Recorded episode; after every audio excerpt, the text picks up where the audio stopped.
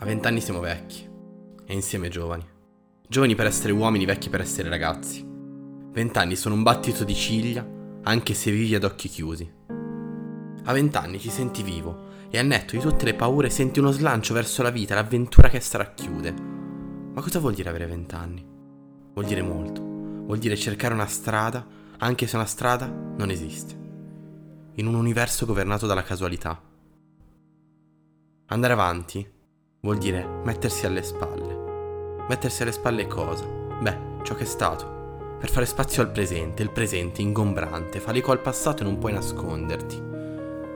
Accettare che non vivrai mai più quanto è stato è doloroso. Senti che non hai dato il massimo, che avresti potuto cogliere l'attimo molto meglio di quanto non hai fatto. Ma eri troppo giovane, inesperto. A volte siamo troppo giovani, e questo è il guaio.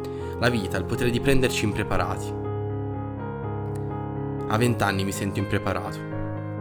Finisce l'epoca in cui puoi limitarti a sognare e inizia quella in cui occorre realizzare. Questo è decisamente spaventoso.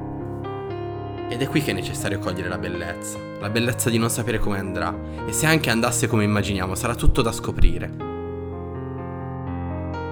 Non convince mai la vita ed è insoddisfacente.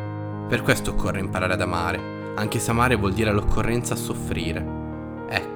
Vivere davvero vuol dire esporsi alla sofferenza. Ma per vivere davvero devi amare e per amare devi esserne in grado. Perché l'amore illude di un'illusione che sa di eterno e anche a vent'anni necessiti di una parvenza di eterno.